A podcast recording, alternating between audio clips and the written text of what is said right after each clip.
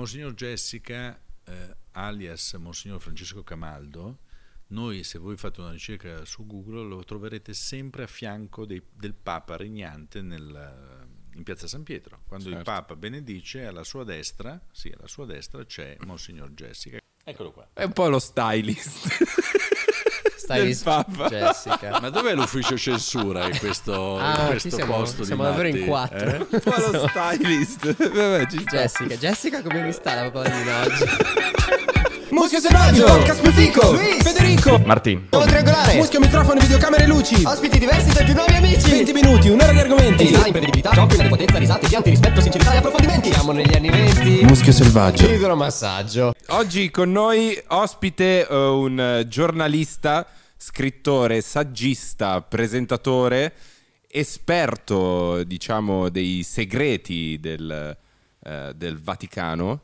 Per chi è già stato mio ospite in una diretta su Twitch, per chi se lo ricorda e per chi non l'ha seguita, e ospite con noi Gianluigi Nuzzi.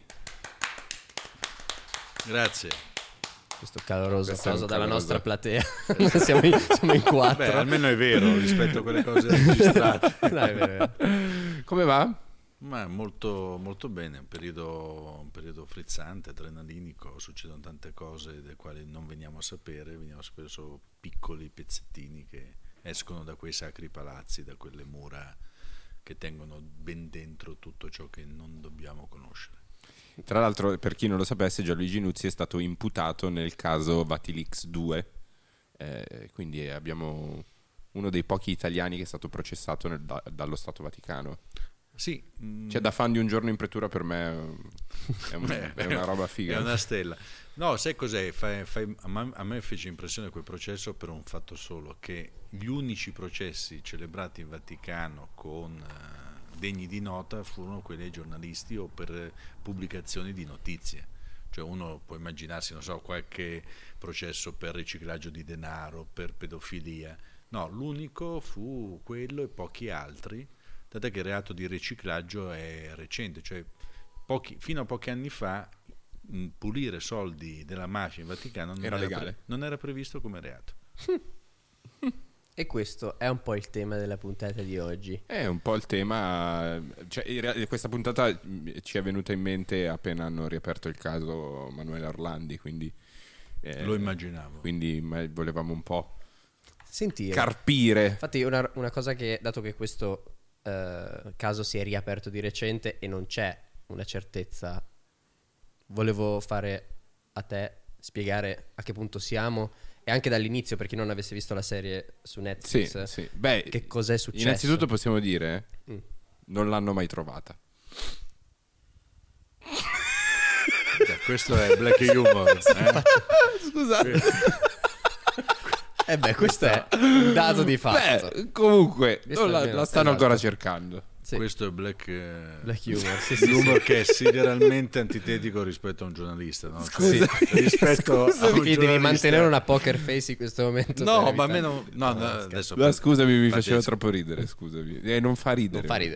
Però ti veniva perché lui ha detto "Incominciamo dall'ABC", e l'ABC è che non l'hanno trovata. In effetti c'è un senso di verità tutto il giorno, cioè. È fattuale, direbbe Feltri. Allora, in pillolissime, è scomparsa una ragazza nel 1983. Questa ragazza aveva 15 anni, non era né la prima né l'ultima a sparire, però aveva delle peculiarità questa ragazza. Innanzitutto il papà era un signore che lavorava in Vaticano e lei viveva con la sua famiglia in Vaticano. Tenete conto che in quel piccolo stato ci saranno, che ne so io, 900 abitanti in tutto. Certo. La seconda particolarità è che dopo essere sparita, dopo un po' di tempo, il Papa, all'epoca era Giovanni Paolo II, fece un appello pubblico in Piazza San Pietro chiedendo la liberazione di questa ragazza. Ancora prima che si sapesse che cosa era successo. Prima ancora che si paventasse l'ipotesi che fosse un rapimento. Questo avrà scatenato tutti i complotti. E quindi questo, da essere un caso di una ragazza sparita in una città stupenda come Roma, ma una delle tante storie che capitano nel nostro pianeta, è diventata la storia. Dal 1983 ad oggi, quindi in 40 anni, non ci sono stati sviluppi, ci sono state due indagini sempre archiviate ci sono stati degli indagati, tante storie, tanti depistaggi, perché in Italia quando non bisogna arrivare alla verità, ecco che mettono il fumo, mettono una coltre di fumo per impedire di vedere, e quindi false piste, false prove, false testimoni, servizi segreti deviati, mitomani, funamboli, giochelieri, clown, buffoni, persone che facevano finta di essere altre, tutto un grande carnevale per arrivare alla verità, che questa mamma, questa è una mamma, delle sorelle, un fratello, che è incredibile di questo silenzio. Si nota dal documentario recente quanto ancora ci tengano i familiari a capire cosa le sia successo, cioè deve essere veramente straziante. Beh, io credo per i familiari sia come invecchiare di 30 anni in una notte. Cioè, Pietro, il fratello più noto, più conosciuto ai media, ha dedicato la sua vita a questa storia. E infatti la speranza è l'ultima a morire. Loro continuano tuttora. L'altro giorno hanno fatto un sit-in in Vaticano. Loro puntualmente fanno sempre dei sit-in o per l'anniversario della scomparsa o per il compleanno di Emanuela, fanno sempre dei momenti per tenere accesa la fiamma. Certo. 40 anni. Quest'anno. E pensa che il fratello è stato chiamato dal Papa, quello che abbiamo ora, Francis, e che gli ha detto sostanzialmente Emanuela non c'è più. È successo... Cioè, io al posto suo l'avrei mandato a cagare. Non è... Sentirtelo dire così dal Papa. Non è, è successo che sono usciti da una chiesetta, sì, la famiglia Orlandi, hanno incrociato Papa Francesco. Ah, così. Stavano passeggiando. Sono in Vaticano. Papa. Ma in Vaticano succede incontrare il Papa, se perché vivi un piccolo stato, e lui aveva partecipato a questa messa, era nel 2013, e lui ha detto questa frase che porta a quell'idea, ha detto Emanuele è in cielo. Allora questo qui fa pensare evidentemente che sia mancata, ma che faccia la pilota. Scusate, sì. Madonna, scusate. Veramente. Scusate. Ma è più che altro, infatti, la rabbia che può venire, perché scusa, vuol dire che si sa, qualcuno sa, il Papa sa.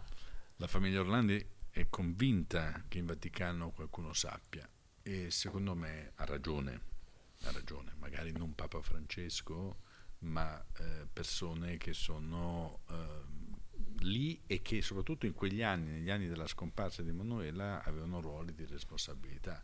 Certo. Perché quello è una vicenda che ha sconvolto il Vaticano, che ha sconvolto una famiglia, ma che ha sconvolto anche il mondo intero, quindi è impensabile. Ma sai cosa c'è che mi fa incazzare? Che il Vaticano al momento non ha dato una carta sulla storia di Manuela Orlandi. Cioè ogni volta che i giudici italiani che hanno indagato, sì, su questa scomparsa, hanno chiesto un documento, un'intercettazione, nulla. Ogni rogatorio non ha ricevuto risposte soddisfacenti. È incredibile. Ed a me il comportamento dello Stato Vaticano mi fa ogni volta ribollire il sangue, perché ogni 3x2 sono lì a ricordarci il concordato, e come legiferare nel nostro paese, e poi sono totalmente non collaborativi quando c'è da far chiarezza su vicende drammatiche come questa. Beh, pensate che hanno un codice, il codice che regola la legge in Vaticano non è come il nostro, ma è il codice Zanardelli, che risale al 1860, poco dopo l'Unità d'Italia. Certo, quindi leggi tipo non puoi lanciare la cacca dalla finestra. Esatto, cioè questo è proprio un... davvero? Per fare verità. Pensavo fosse il codice Da Vinci. Oh.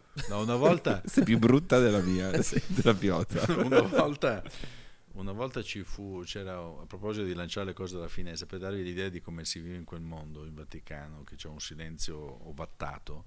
Una volta era un periodo, era estate, c'era molto caldo, c'erano tutte le case dei monsignori, dei prelati con le finestre aperte. A un certo punto c'era un miagolio di gattini che stavano sopra la tettoia della pompa di benzina in Vaticano. Allora quel monsignore era un po' sordo, non sentiva i suoi commensali parlare bene.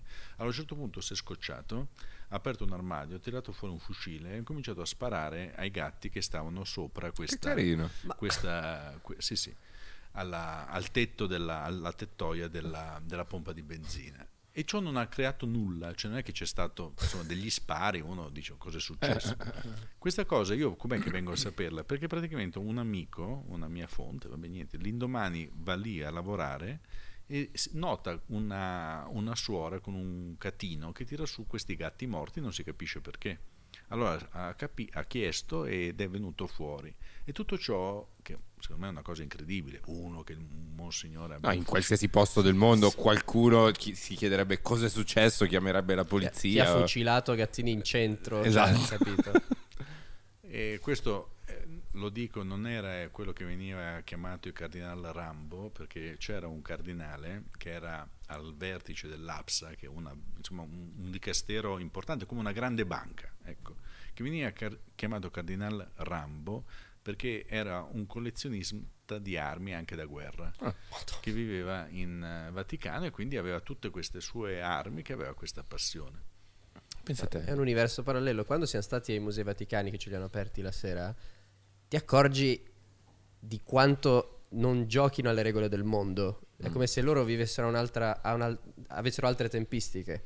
È come se loro fossero nel loro mondo con le loro regole e non gliene frega niente di tutto il resto. Io sono d'accordo con la religione totalmente. Effettivamente, la religione è importante, tutti hanno bisogno di credere in qualcosa. Il Vaticano è un'altra cosa, no? Infatti ci sono dei sacerdoti che dicono che il Vaticano non è necessario, che uno ha la fede, non ha bisogno di avere tutto la curia romana, che ha rappresentato poi i grossi casini da Calvi, da Calvi in poi, no? Dagli anni 70 del secolo scorso, insomma. Ma sì. E poi tutti i complotti legati. No, io avevo hai citato Calvi, poi c'era, come si chiama quello che l'hanno avvelenato col caffè? Sindona, che era il carcere. Sindona era il gestore dei soldi della mafia, cioè lo spieghi molto bene in Vaticano S.P.A., dove il titolo è esplicativo di per sé di quanto ci sia una condotta quasi aziendale, cioè a tutti gli effetti esiste una Vaticano S.P.A., cioè esiste anche un sistema economico che deve reggersi. Una volta un importante manager del Vaticano cattolico mi disse: pensa Gianluigi che io in Vaticano in tutti questi anni, lui collaborava con Ratzinger, con Benedetto XVI, mi disse: pensa che lì ho incontrato in Vaticano persino dei cattolici. Cioè capisci il cinismo? Bellissimo. Perché c'è di tutto lì dentro. C'è il bene e il male, se non ci fosse uno probabilmente non ci sarebbe nemmeno l'altro. E tornando al caso di Emanuela Orlandi, si paventano varie piste. Innanzitutto volevo chiederti se secondo te i documenti trafugati da fonti sempre vaticane, da un tuo collega giornalista, se secondo te sono da considerarsi veritieri. Ma se fai riferimento a quell'elenco che è uscito di presunte spese nella gestione, sì, esatto. No, io penso che quello non sia vero. Penso che cosa è successo? È successo che c'è una manomissione della verità, come dicevamo prima, ma è molto sofisticata, perché c'è una manomissione della verità che va di pari passo con l'altro interesse, l'altro potere, che è quello di ricattare chi non c'entra nulla. E chiaramente il Vaticano, c'è una parte del Vaticano che subisce pressioni, quindi vengono lanciati messaggi da parte di chi sa la verità o chi millanta di saperla per ottenere dei propri interessi. Quindi per spiegarla anche magari a chi non sa bene nel dettaglio, sostanzialmente un tuo collega di cui non mi ricordo dove, aiutami. No, allora Emiliano Fittipaldi in esatto. Un suo libro ha tirato fuori questo documento sicuramente interessante, che sia vero o che sia falso. Se è vero è clamoroso, perché dimostra come la povera Manuela Orlandi era... Allora, ripetiamo. Sì. Praticamente Emiliano Fittipaldi, che è vice direttore del quotidiano Domani, un paio di anni fa... cazzo, davvero? Sì. Che schifo. Scusa, che è una merda Domani. Perché gli ha fatto qualche articolo contro. Il direttore ha scritto un libro intero dedicato a me dove Feltri, parla di... Feltri, che non è Feltri. Sì, il Feltri tarocco. Feltri tarocco. Scusami, va bene. No, dicevi? Comunque Fittipaldi, che adesso ha perso tutta la mia stima. È bello perché non le mandate dire qui, eh? Cioè, non ci sono... un po' così. Ma non è che c'è il bianco e il nero, no, non c'è il grigio, c'è solo. C'è... Proviamo a compensare. Se lui fa così, io devo per forza fare. No, Fede, grande dai. Fittipaldi, sì, mitico. Esatto, tutti i suoi poster a casa. Esatto. Allora, Emiliano cosa ha fatto? Ha trovato questo documento dove c'è. Emiliano è un giornalista investigativo. Ha trovato un documento dove praticamente scritto apparentemente dal Vaticano, dove ci sono tutta una serie di voci di spese di vitto, alloggio, trasferimenti, gestione della Manuela Orlandi quando era stata rapita. Quindi quel documento fa immaginare che la donna abbia vissuto lungamente per molti anni a Londra, come poi anche la docufiction ha raccontato, e bisogna capire se questo documento è vero o falso. Se è vero, apre X ipotesi tutte da approfondire, cioè chi l'ha gestito, chi in Vaticano aveva interesse, perché è stata rapita. Se è falso, cosa che io penso, ma anche Emiliano ovviamente ha fatto le sue riflessioni, c'è da capire quali sono i messaggi all'interno, perché questa è un po' una matriosca. Cioè, quindi storia. Sostanzialmente la tesi sostenuta, la tesi che sostieni è che quel documento venga fatto rinvenire appositamente come un falso. Per depistare. No, per dire a chi è probabilmente ancora vivo e probabilmente magari è stato responsabile, ha avuto parte in questa cosa, a dire, ehi, guardate che io so. Esattamente. Io so. Quindi in codice, sì, venite con dei numeri. Certo, che ne so io, Emanuela aveva la passione della musica e a un certo punto viene rinvenuto un flauto attraverso, no? Un signore che è stato anche sempre lì nella docufiction, intervistato lungamente, questo Marco Accetti, a far invenire questo flauto. Allora tutti dicono è il flauto di Emanuela Orlandi, i familiari dicono sicuramente il suo, perché si aggrappano a qualsiasi luce che li porti, certo, verso, bagliore che li porti verso la verità. Poi vai a vedere il flauto attraverso, non c'è sono passati tanti anni, non c'è un'impronta. Allora era suo o meno? Di certo un messaggio, che chi l'ha mandato, soprattutto un messaggio verso chi, non dei laici come noi che, voglio dire, sono più schietti, verso quel mondo che ha sempre vissuto di silenzi, ha sempre messo la polvere sotto il tappeto, e a forza di mettere la polvere sotto il tappeto, quando cammini rischi di scivolare. Certo, soprattutto è incredibile quanto tu debba sentirti una pedina, sia che sei il giornalista, sia che sei la famiglia, ti senti una pedina di un gioco. Fuori dai giochi. No, ti senti la pedina di un gioco dove magari il tuo ruolo non è neanche quello che vuoi recitare. Ma sicuramente è molto, per quello dico che è molto complesso, perché qui abbiamo tanti attori.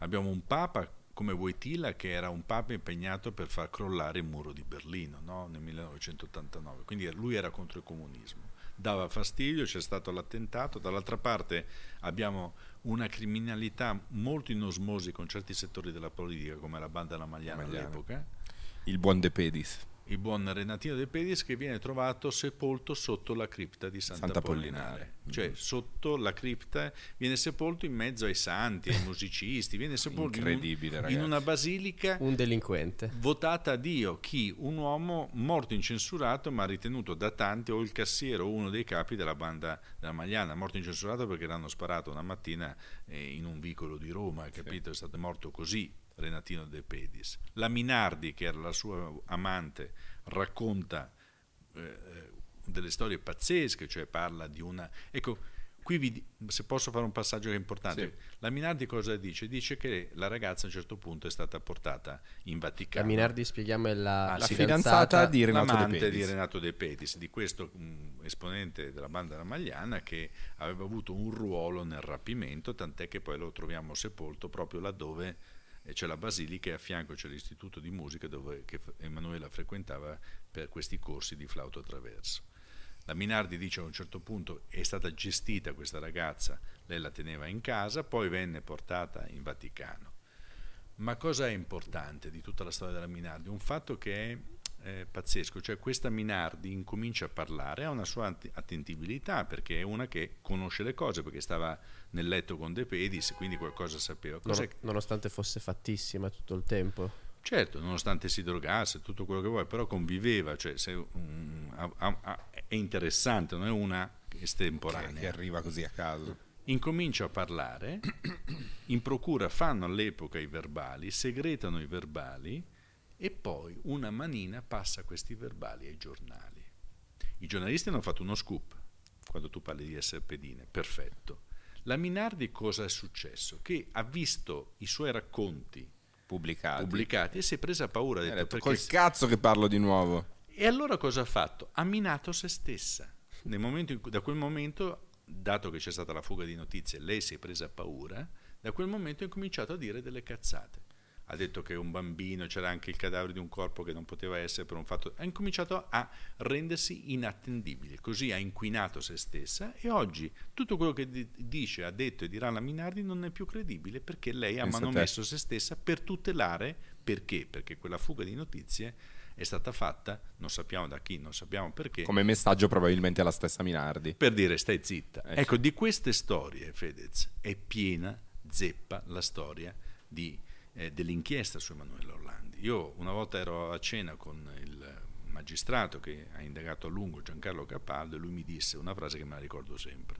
Mi disse: Gianluigi, guarda che io solo in quest'anno, era un po' di anni fa, insomma solo in questo ultimo anno io ho subito 6-7 tentativi di depistaggio sulla storia di Manuela Orlandi. E a forza di far fumo, quelle piccole poche verità sono sparite, si sono ossidate. Però quanto è credibile che chi sia responsabile, cioè è possibile che sia ancora vivo chi è responsabile di tutto ciò?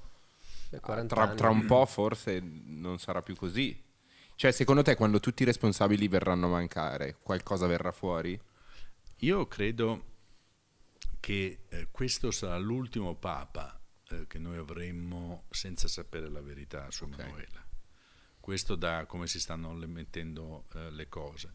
Poi c'è un distinguo da fare. Un conto è la responsabilità soggettiva, no? Cioè io ho partecipato al sequestro, adesso ho 100 anni, muoio, quindi non ci sono più responsabilità di persone che hanno agito. Certo, poi sono le responsabilità di mandanti. Sì, ma credo anche che si tratti di un'organizzazione.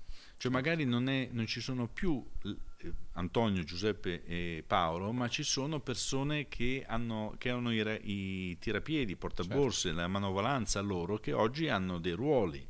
Quindi credo che chi si è occupato del sequestro e della gestione di questa ragazza non siano delle persone che in maniera così estemporanea. Penso a un'organizzazione, e queste organizzazioni, per dirla, la Banda della Magliana non è che si spegne la luce e li mandi tutti in carcere, fino a ieri l'altro ci sono stati degli arresti di questi soggetti. Sì. Quindi posso fare il fantateoria? Fantateoria. Sì, cosa pensi? Dimmi se può aver senso. Se mi guardi così mi inquieto. No, la teoria più accreditata è sostanzialmente, parrebbe essere che la Banda della Magliana o chi per loro, qualche associazione criminale, aveva depositato dei soldi nello IOR, probabilmente tramite Sindona, che era proprio quello che faceva da tramite tra le associazioni criminali e lo IOR, dimmi se sbaglio. Sì, certo, anche. E che questi soldi fossero in qualche modo spariti, soprattutto collegato col Banco Ambrosiano, perché il Banco Ambrosiano hanno fatto un buco gigantesco, e che quindi per riavere questi denari abbiano rapito una ragazzina vaticana. Può aver senso? Questa è un'ipotesi. Ci sono, come diceva il giudice Falcone, seguite il denaro, no? E quindi questa è un'ipotesi importante. Io credo che ci siano due ipotesi prevalenti. La prima è quella del denaro, sicuramente, che doveva essere un sequestro lampo per lanciare un messaggio, che poi qualcosa è andato storto per rientrare di quei soldi. E su questo c'è un'altra testimonianza importante che io ho raccolto in Argentina, quando sono andato a intervistare a Buenos Aires la vedova Suarez. Suarez era il re della cocaina, suo marito, e poi è morto, era the king of cocaine negli anni 80 ed era un grande trafficante, produttore di cocaina in quegli anni, tant'è che gli sequestrarono 52 aeroplani per farti capire le dimensioni. 52 aeroplani. E la vedova mi disse: mio marito, io lo incontrai a Buenos Aires, avevo un amico e socio in Europa, e ho detto: ma chi era questo? È un italiano, non so se lo conosce, si chiama Roberto Calvi. Porca troia. Ah, Sì, loro erano soci e mio marito i narcodollari li depositava nella Banco Ambrosiano andino, quindi a Nassau. Scusami, ti interrompo solo per dare un cenno storico a chi non sapesse chi è Calvi. Era il numero uno del Banco Ambrosiano, che è stato ritrovato privo di vita sotto il ponte dei Frati Neri a Londra nel 1982. È stato suicidato, è stato ucciso, e per tanti mesi ci hanno presi tutti per il culo dicendo che si era suicidato, ma era impossibile. Quindi c'era questa grande banca che faceva affari con la banca, con lo IOR, l'abbiamo accennato prima, dentro c'erano i soldi anche della mafia. E la mafia, questo mi interessa dirvi, che la moglie, la vedova di questo narcotrafficante importante sudamericano, mi ha raccontato come pochi mesi prima di essere trovato privo di vita Calvi inseguiva il Suarez, perché Suarez voleva, cioè perché Calvi era terrorizzato del fatto che i cartelli colombiani volessero rientrare dei capitali. Quindi c'era un problema di default del Banco Ambrosiano, di crack, e quindi tutti correvano per portare indietro i soldi. E quando la gente che ha, i proprietari dei soldi sono tutta gente così carina, altro, diciamo che scatenare una guerra. No, più di una persona avrebbe voluto Calvi morto, probabilmente. Quello sicuramente, non solo, ma le ripercussioni sono a cascata, perché è ovvio che lo IOR aveva, come dire, a Nassau era anche nel consiglio di amministrazione lo IOR, in questa banca dell'Ambrosiano, quindi lo IOR, l'Istituto Opere di Religione della Banca del Vaticano, era così con la banca di Calvi, quello del ponte trovato impiccato, e quindi insomma c'era una situazione che volevano rientrare dei capitali. Questa è l'ipotesi di un avvertimento. Sequestrano chi? Sequestrano la figlia di un uomo che lavora all'interno del Vaticano, di una figura, ecco. E questa è l'ipotesi finanziaria, alla quale io credo, ma fino a un certo punto. Okay. Io credo più all'ipotesi sessuale. Ok, dello sporcaccione. Cioè, o di due tipi: o Emanuela Orlandi è stata sequestrata su commissione, e su questo ci sono purtroppo delle testimonianze inquietanti, cioè ci sono delle persone che dicono che Manuela era nei sogni, nei desiderati inconfessabili di alcuni alti porporati. C'è una compagna di classe di Manuela che dice quando lei un giorno andava a farsi un giretto nei giardini vaticani, che è un po' il parchetto, il Parco Sempione, dove il Parco Villa Borghese, dove incontri anche, in questo caso non era il Papa, okay. Ha incontrato un alto prelato vicino a Wojtyla e avrebbe subito delle avance. Questo lo confida Emanuela a un'amica. Pensa se vivere in Vaticano, che esci fuori e devi dire a tuo figlio: stai attento ai preti. Sì, circondato. Stai attento ai preti. È terribile. Che lei fosse, che un cardinale avesse perso la testa per lei, a me l'hanno detto più persone. Orca troia, più fonti. Tenete conto che all'epoca, dobbiamo anche contestualizzare, cioè oggi noi abbiamo un'idea della pedofilia che è un reato. Per te la pedofilia è un reato tra i peggiori che possono esserci per tutti noi. Ebbene, all'epoca la pedofilia in certi ambienti del Vaticano, tra certi prelati, più che un reato era considerato un vizio.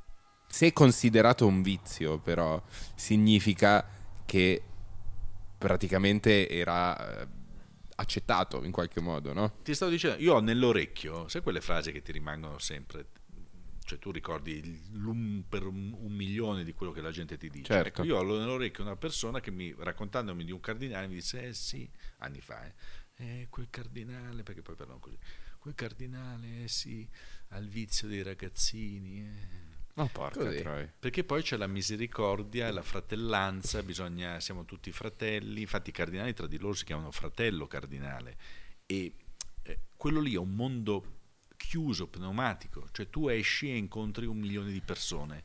Uno che a 12 anni entra in seminario, il suo mondo, piccolo mondo antico, è quello, punto e basta. Certo. Quindi io non voglio criminalizzare un ambiente, ma c'era all'epoca era un po' così. Quindi torniamo, c'era l'adescamento della ragazzina, dell'amica di Manuela, che lo racconta, c'era la fonte che mi indica un cardinale che sarebbe stato si sarebbe invaghito, e uno prende quello che desidera, soprattutto non in una Roma di oggi piena di telecamere, piena di intercettazioni, piena di polizia, ma all'epoca dove le indagini magari erano orientate da un'altra parte e soprattutto rispetto al Vaticano c'era un monolite politico che filtrava la lingua in bocca tutti i giorni. Proteggeva. E quindi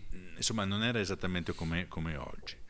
Oppure, questa è un'ipotesi, oppure l'altra ipotesi è che Emanuela non sia mai uscita dalla Basilica di Sant'Apollinare e che sia rimasta vittima di un adescamento all'interno della Basilica.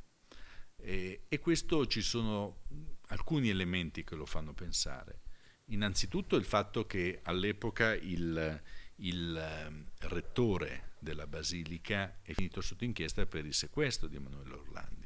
E parliamo di Don Vergari.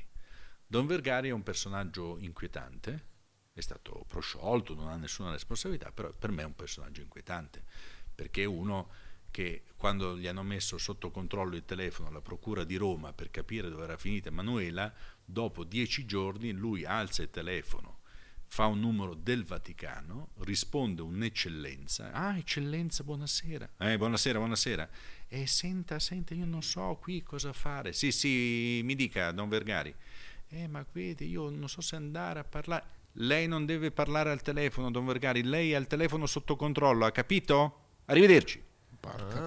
Allora io credo che il Vaticano abbia il dovere di dire all'autorità giudiziaria italiana chi ha avvisato questo sacerdote che aveva il telefono sotto controllo, perché avvisare una persona indagata che ha il telefono sotto controllo a casa mia, ma in qualsiasi posto, si chiama reato, no? Certo. Ecco, cioè è inutile spiegarlo. Ed è quindi le ipotesi potrebbero... No, posso fare un appello al Vaticano? Sì. Cioè devono imparare a convivere con noi italiani, devono smetterla. Il fatto è che è successo a una ragazza vaticana.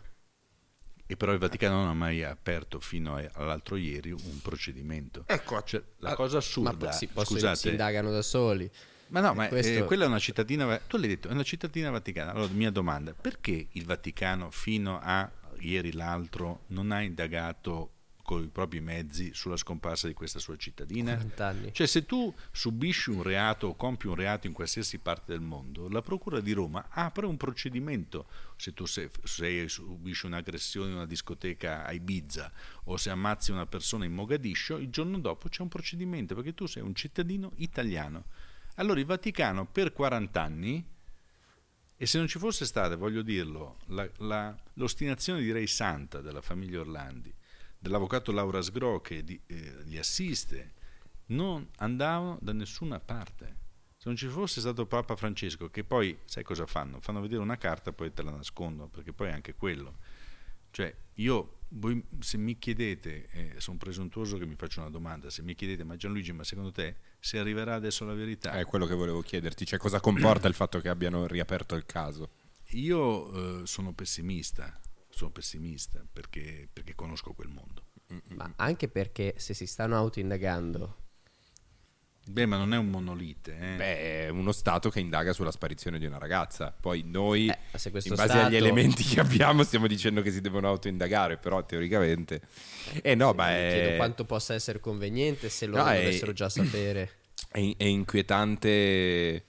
Cioè, quanti papi hanno agevolato la pedofilia con i loro atti? Cioè, lo stesso Ratzinger credo abbia aiutato. No, io su questo non sono d'accordo. No. Io penso che... il Wojtyla qualcuno l'aveva aiutato. Allora, io sono più prudente perché faccio un lavoro diverso. Allora, secondo me Wojtyla non ha fatto nulla contro la pedofilia. Che poi l'abbia agevolata indica un concorso in un reato, io non me la sento di dirlo perché non ne ho contezza. Chiaro. Se parliamo di Ratzinger, io credo che Ratzinger abbia fatto una cosa, poi per carità è facile per me cavalcare l'onda, no? Dire sì, anche Ratzinger ha coperto, però Ratzinger ha detto qualcosa che non aveva mai detto nessun papa prima di allora, ha detto bisogna risarcire le vittime della pedofilia. Cioè questo cosa vuol dire? Cioè noi dobbiamo entrare... Però non è... Cioè io sono stupito quando ti ho conosciuto, no? Io faticherei a trattenere la rabbia. Invece tu conosci bene quel sistema e quindi dici: Ratzinger ha fatto cose buone perché ha detto una cosa ovvia. Cioè, ma che due coglioni, perché dobbiamo perché sottolineare tutte le cose ovvie che i papi dicono? Perché io sono un osservatore. Cioè, se tu hai una macchina che non può andare più di 30 km/h e c'è qualcuno che la spinge a 31, io non posso dire però potresti andare a 50. Chiaro. Allora, se tu mi dici ma Ratzinger ha fatto qualcosa di innovativo che tutti gli altri per 2000 anni non hanno fatto, cazzo, ha detto: signori, non c'è solo il tribunale di Dio, c'è il tribunale civile, noi dobbiamo riconoscere quel tribunale, dobbiamo andare a sederci. Cioè, tu dici, nella sua ovvietà, nella loro lentezza nel cambiare. Poi se tu mi dici ma Gianluigi hanno aperto i cassetti, hanno tirato fuori tutti gli scheletri della mano, ma neanche per sogno, però hanno fatto un passo. Allora, quando Papa Francesco parla di sacerdozio femminile, di dare i matrimoni alle coppie gay, la comunione, le comunioni ai divorziati di riammettere, cioè tutte quelle cose che i tradizionalisti tremano, in realtà lui non è che le vuole introdurre. Anche lì tu pensi: caspita, questo Papa che è un progressista. No, lui sta introducendo dei temi per la Chiesa. Poi magari sarà tra due papi che cambieranno le cose. Cioè, non immaginate che in quel paese noi faremo. Sono d'accordo con te che tu immagini un'azione più decisionista, soprattutto in una monarchia assoluta dove c'è un papa. Sì, io trovo i discorsi del papa di una noia mortale. Cioè. Ok, infatti ogni tanto arriva e dice la guerra è brutta, però comprendo quello che dici tu. Cioè, la velocità è quella. Sì. Come dicevo prima, si muovono su un'altra linea temporale. Sono più lenti nel tempo. Sono più lenti. Però. Perché, sai perché sono più lenti? Sono anche solidi. Perché vivranno più a lungo di noi, rimarranno di più nel tempo, per quello sono un po' più lenti. Sono solidi. Sì, anche se poi alla fine io credo che è un periodo molto, molto interessante, perché questo periodo qui la Chiesa sta guardando se stessa. Nel momento in cui, come mai prima, diminuiscono i fedeli, sono noiosi. Sai quanti ragazzi che ci seguono dicono: oh, ma che palle, devo andare a messa domani che i miei mi vogliono portare a messa. Poi quando le cose qui danno vita sono elementi tipo quando devono innovarsi. Allora diminuiscono i fedeli, diminuiscono le offerte, la gente dà meno soldi, diminuiscono le vocazioni. Allora questi tre pilastri, nel momento in cui tremano, la casa trema sempre di più. Giustamente devo rinnovarsi. Giustamente, io farei una consulenza loro. Ecco, secondo te cosa bisogna fare per essere scomunicati con quella lettera fighissima che hai ricevuto di Freddi in latino? Cioè io sto facendo di tutto per essere scomunicato, eppure non arriva mai. Perché loro ho capito che tu lo fai per scuotere e smuovere. Dici, ma secondo te qualcuno del Vaticano ci osserva in questo momento? Ma io credo invece che la tua posizione rispetto a tutti questi temi, che sia che è fortemente abrasiva, critica, giustamente, secondo me nasconde un desiderio di fede. È fan, totalmente. No. Sì. Intanto il nome. Io sono molto affascinato da tutte queste vicende dietrologiche. Cioè di potere, tu dici? Di potere, cioè è ovvio, quella cosa lì, e credo che anche a te ti faccia venire il brividino. Infatti la domanda che vorrei farti è: come cazzo trovi una fonte e come riesci a convincere uno che ha tutto da perdere a farti dare delle notizie? Come si approccia? Cioè, ti ricordi la tua prima fonte vaticana? Sì. Sì. Maggiordomo? No. Mi ricordo la mia prima fonte vaticana, che costituì poi il primo libro, Vaticano S.P.A., e lì Maurizio Belpietro mi creò un contatto, però dovevamo ancora capire di cosa si trattava. E lì per un anno io ho incontrato questa persona e ho cercato di metterla a suo agio, perché una persona, per rompere la sua vita, deve avere delle garanzie. Certo. E una di tutto è la garanzia di verità. Cioè, perché una persona fa così? Lo può fare per soldi, ma non mi è mai capitato. Lo può fare per essere celebre, ma tu non sai chi sono le mie fonti. Certo. Lo può fare perché? Perché vuole che certe magagne, emergendo, vengano risolte. Certo, cambiano le cose. E quindi poi sai, io ho comunque una sofferenza dentro, perché due mie fonti sono state arrestate in Vaticano in periodi diversi. Uno è il maggiordomo del Papa, che è stato prima arrestato, processato, tenuto Paolo Gabriele. Il maggiordomo del Papa chi è? È quello che sta all'ombra del Papa.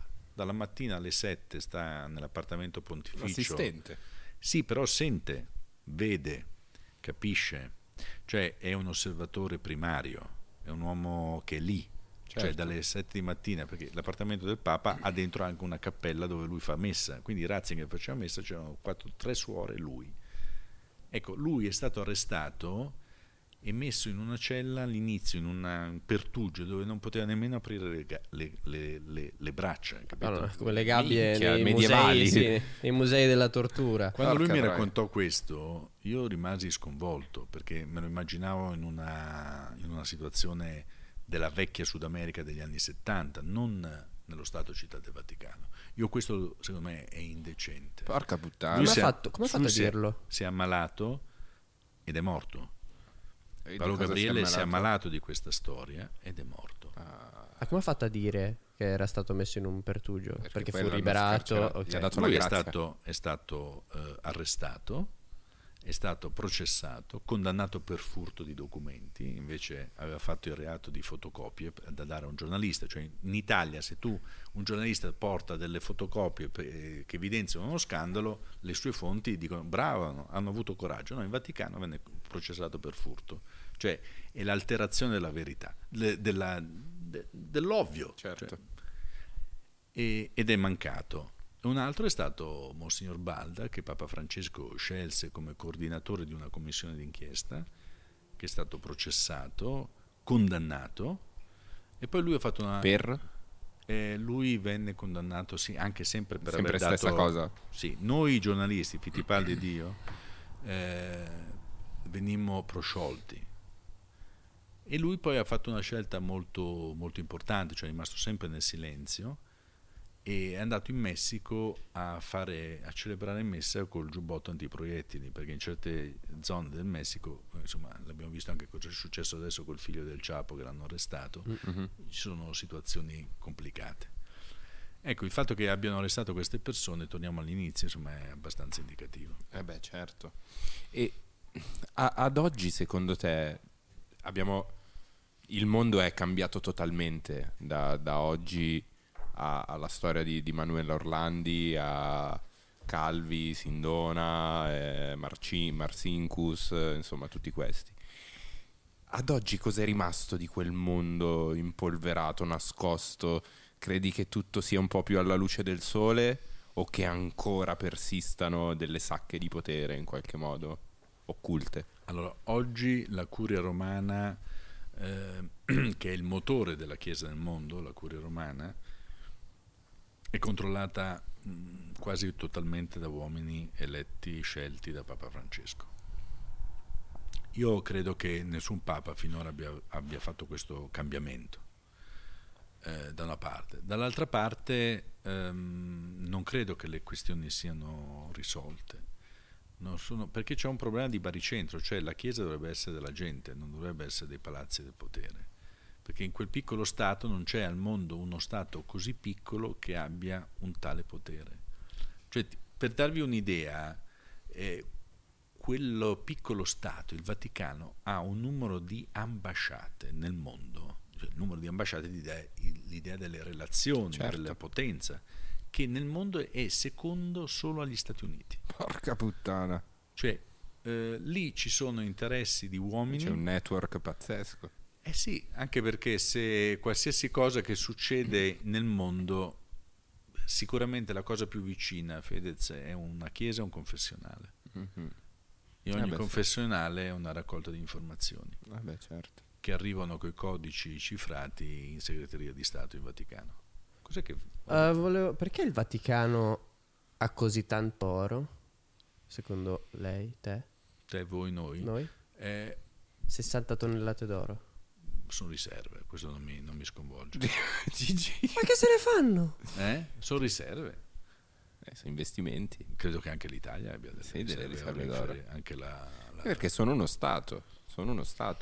Ma mi sembra strano. Mi racconti questa cosa? Due cose ti volevo chiedere che non c'entrano con Manuela Orlandi, ma fa capire un po' il mondo vaticano. Uno, mi racconti quella storia pazzesca di Papa Francesco e il periodo dei desaparecidos? Sì. Beh, lui lì, insomma, allora, quella è una storia un po' controversa. A me gasa tantissimo, lo sai? A me gasa tantissimo questa storia, pensare, vabbè, raccontala, poi la commentiamo, dai. Beh, non so quanto ci sia di vero. Ok, ecco. Quindi si dice che lui abbia avuto comunque delle responsabilità dirette o indirette nella gestione di quel periodo complicato che c'era. Abbia avuto delle connivenze e tutto. Io però mi sono poco informato su questa storia per dire se è vero o meno. Ok, chiaro. C'è un film bellissimo che si chiama I due papi, dove viene raccontata questa storia. Non fa una bella figura il Francis, devo dire. Oggi comunque è un giorno particolare, c'entra quasi niente perché è stato beccato un bel boss mafioso. Vogliamo parlare di Matteo Messina Denaro. Matteo Messina Denaro. È interessante che sia successo oggi. Non ha battuto il record di latitanza, perché ce l'aveva Totorina, mi sembra. Quanto ha fatto Totò? Qualche anno in più aveva il record lui. Questo ha fatto 30 anni e poi l'hanno beccato all'anniversario di quando hanno beccato un altro latitante, non mi ricordo chi. Non so. Però è una coincidenza strana. Ci sono una serie di cose interessanti. La prima, la più divertente secondo me, è il cognome che lui usava per farsi curare in clinica, che era Bonafede. Cioè lui ha scelto il cognome dell'allora ministro della giustizia Bonafede e dava il giro dicendo: il vero Bonafede sono io. Scusi, ma lei è omonimo del ministro? Sì, io siamo parenti. Chissà che cazzo diceva ai medici quando andava lì. Bellissimo. Infatti dicevo prima che è uscito un virgolettato di quello che gli ha detto il carabiniere che l'ha arrestato. Ha detto: lei chi è? E lui: sono Matteo Messina Denaro. Può essere che lui per anni abbia detto sono Marco e oggi abbia deciso di dire finalmente il suo vero nome. Sono rotto il cazzo. Tutte le volte dicevano: ah, non è Matteo. No, sono Marco, e andavano. Vabbè, comunque per non andare fuori tema ti volevo chiedere un secondo aneddoto, che è dell'uomo più vicino a Papa Francesco chiamato con un epiteto femminile. Ho capito cosa ti stai riferendo. C'entra molto con Manuela Orlandi. Era all'inizio del pontificato vicino a Papa Francesco. Questo nome è un nome per me straordinario. Lui mi odia, immagino, io invece gli voglio molto bene perché mi ha dato un sorriso in mezzo alle carte, documenti. Certo. Allora, questo nome è Monsignor Jessica. Tu di lui stai parlando. Monsignor Jessica, esatto. Monsignor Jessica non è un'invenzione mia, nel senso che notoriamente in Vaticano lui si faceva chiamare, adesso magari ha cambiato idea, come Monsignor Jessica. Monsignor Jessica, alias Monsignor Francesco Camaldo. Noi, se voi fate una ricerca su Google, lo troverete sempre a fianco del Papa regnante in Piazza San Pietro. Quando certo. Il Papa benedice, alla sua destra c'è Monsignor Jessica. Eccolo qua. È un po' lo stylist del Papa. Jessica. Ma dov'è l'ufficio censura in questo, posto? Siamo davvero in quattro. Un po' lo stylist. Vabbè, ci sta. Jessica come mi sta la papalina oggi? Vabbè, ma la si chiama così. Vabbè, cioè, sì. Io, ma Gratteri che faccia faceva quando era l'unica battuta che ho fatto è passata in sordina, che ha detto che è un po' una terapia lavorare la terra, e ho detto terapia, non ha riso, perché ha detto chi ride sono gli stupidi. Dai, Gratteri, noi ridiamo molto qua. Però voi, allora, dato che con lui siete stati iperseri, con me andate un po' più laschi, perché non è che ho la scorta, le pistole, quindi io avevo un po' di con Gratteri era un po' in ansia di tensione. Ci dicevano in un commento: siete nel posto più sicuro e più pericoloso al mondo con Gratteri. Una volta l'ho invitato da Gerace a Ponza per fare un dibattito in pubblico, e gli ho detto: dottore, poi mi dica quando vuole partire, che le prendiamo il volo aereo, la logistica. E lui mi disse: no, ma io vengo su in macchina. Allora io ho detto, vabbè, ma senta, ma mi dica, no, guardi, lei non mi deve dare un euro di copertura delle spese perché io sono un dipendente dello Stato e mi metto in ferie e vengo a fare questa giornata. Numero 1, bravo. Numero 1. Lui guida, vedo. Sì, lui guida la sua macchina. Ecco, adesso lo voglio dire come... No, guidi, Nicola, guidi benissimo. È proprio un piacere. Allora non penso abbiano anche problemi di limiti di velocità. Anzi. No. Va bene, Monsignor Jessica, dicevamo. Sì, scusate, io speravo che vi dimenticaste. È troppo interessante. Hai scritto molti libri sul Vaticano. Monsignor Jessica era l'assistente del Cardinal Poletti, del quale abbiamo parlato poc'anzi, che era l'uomo, il cardinale vicario di Roma, che diede l'autorizzazione per la sepoltura di Renato De Pedis lì a Sant'Apollinare. Madonna, raga, che brividi. Quindi Jessica era il braccio destro. Io l'ho scritto in diversi libri questo. Allora lui tempo fa ha fatto un'intervista, non mi ricordo dove diceva, Francesco Camaldo, Monsignor Camaldo diceva: io non ho aiutato assolutamente, io con la vicenda di Manuela Orlandi non c'entro niente, fu Poletti a decidere di seppellire in autonomia, di seppellire Renato De Pedis là sotto. Quel corpo lì non ci doveva stare. Quando hanno iniziato a scavare, se posso dire questa cosa è successo? Che praticamente, quando hanno trovato il corpo di De Pedis, hanno detto: ma magari lì vicino c'è anche il corpo di Manuela, ci sono i resti della povera Manuela. Quindi sono arrivata la polizia scientifica, è arrivata la dottoressa Cattaneo, che è una antropologa forense, una dottoressa che studia le ossa per datarle, per dire se sono uomo, donna, l'età, e hanno controllato più di 52-53.000 ossa. Madonna. Hanno aperto queste casse di zinco che hanno trovato sotto la cripta, c'è questa cava dei martiri, insomma, sì. Hanno rotto dei muri, c'erano queste case, c'era un ossario. Quello che a me ha stupito è che quando fanno questo controllo, rispetto a quello, ai manuali, al censimento, agli elenchi che c'erano, no?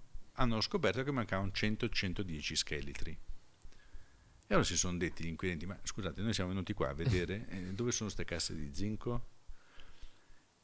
Allora hanno fatto un controllo e hanno superato il problema dicendo: sì, è vero, non abbiamo trovato questi scheletri, mancano, però probabilmente si tratta di casse datate con le ossa che risalivano a tempi indietro.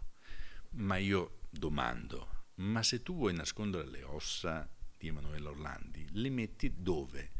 Proprio dove nessuno cerca, cioè nelle casse delle ossa più vecchie. Certo. Se poi gli inquirenti arrivano, prendi quelle casse e le fai sparire. Questa è una mia malizia, per carità, però insomma certe risposte io le trovo un po' troppo leggere. Incredibile. È incredibile come sia tutto estremamente collegato. Lo diceva Gianpaolo Pansa, Fedez, questo che è stato un grande giornalista che è mancato, diceva che in Italia le fogne portano dappertutto. Tu tiri su un tombino, prendi una fogna e arrivi ovunque. Secondo me è anche un po' in Vaticano questo. A un certo punto non si inizia a credere, seguendo diverse tracce, non si inizia a pensare di essere complottisti, perché ci si trova davanti a delle verità veramente incredibili. Dipende.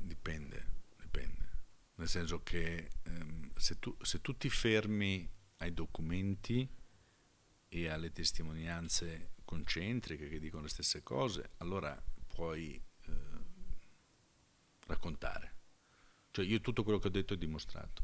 Ok. Cioè io non faccio mai, a meno che non faccio una deduzione, una mia valutazione. Prima hai detto: come è finita Manuela? Allora ti dico: secondo me ci sono queste ipotesi. Certo. Ogni ipotesi è sostenuta. Poi ci sono dei fatti concreti. I complottisti vivono di fake news, vivono di emotività, vivono di verità rivelate, vivono di cose, dicono: io dico il vero, quello invece dice il falso, e poi lo fanno perché hanno degli obiettivi. Noi siamo intossicati in Italia da fake news prodotte da nostri antagonisti cinesi, russi. Cioè cosa vogliono fare se non destabilizzare la nostra economia?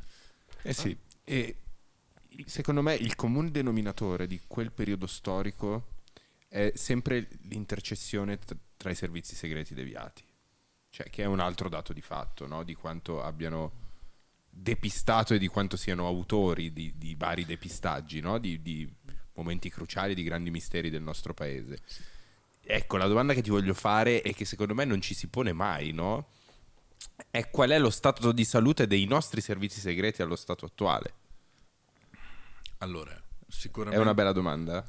Sì, sì, è una bella domanda.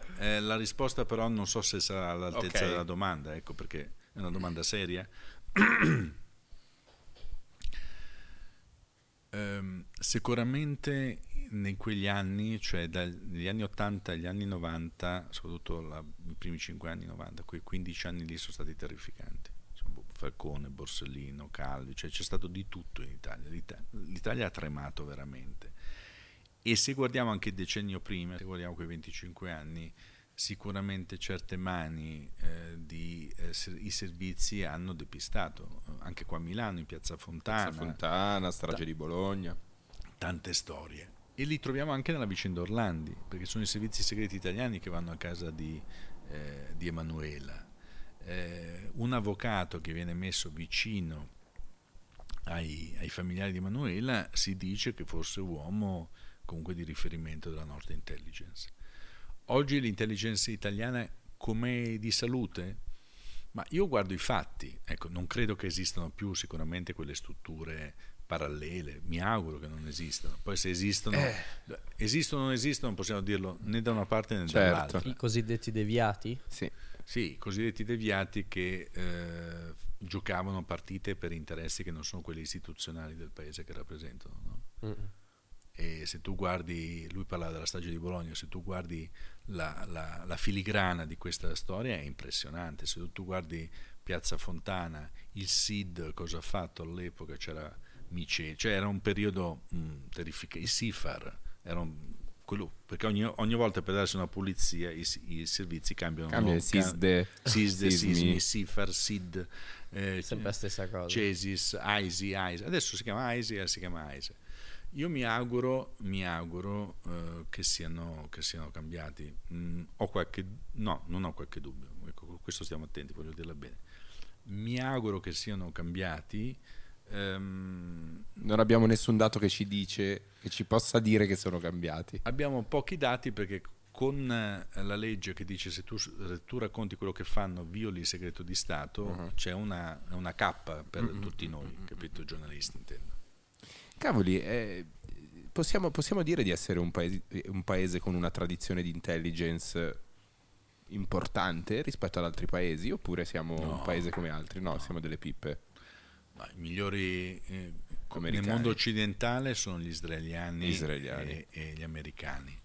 Gli israeliani a un certo punto erano arrivati a un livello di alto, talmente alto che si costruivano delle fake news autodelegittimanti per normalizzarsi, capito?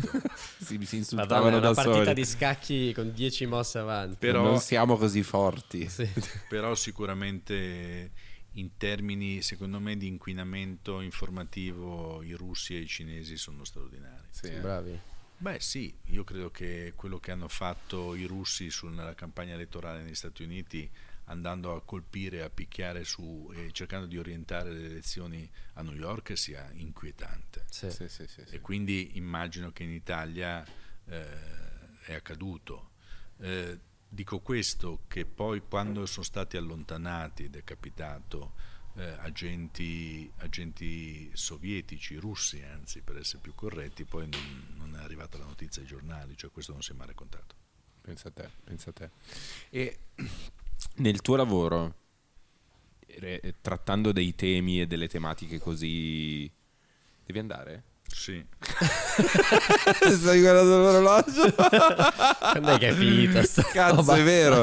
Ai mezza devi andare. Sì, no, ai mezza deve essere lì. Devo essere lì. Okay. Quanto abbiamo fatto? 1:05.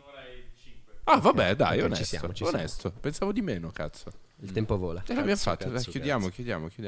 Non ho bestemmiato. Facciamo una chiusa. Cosa vuoi bestemmiare? No, dai, senza bestemmiare. E poi ti chiedi, ma perché il pubblico è così arrabbiato con me? Perché vabbè. Se bestemmi, no, troviamo una bella chiusa, dai, che una bella chiusa è finalmente un buon giornalista.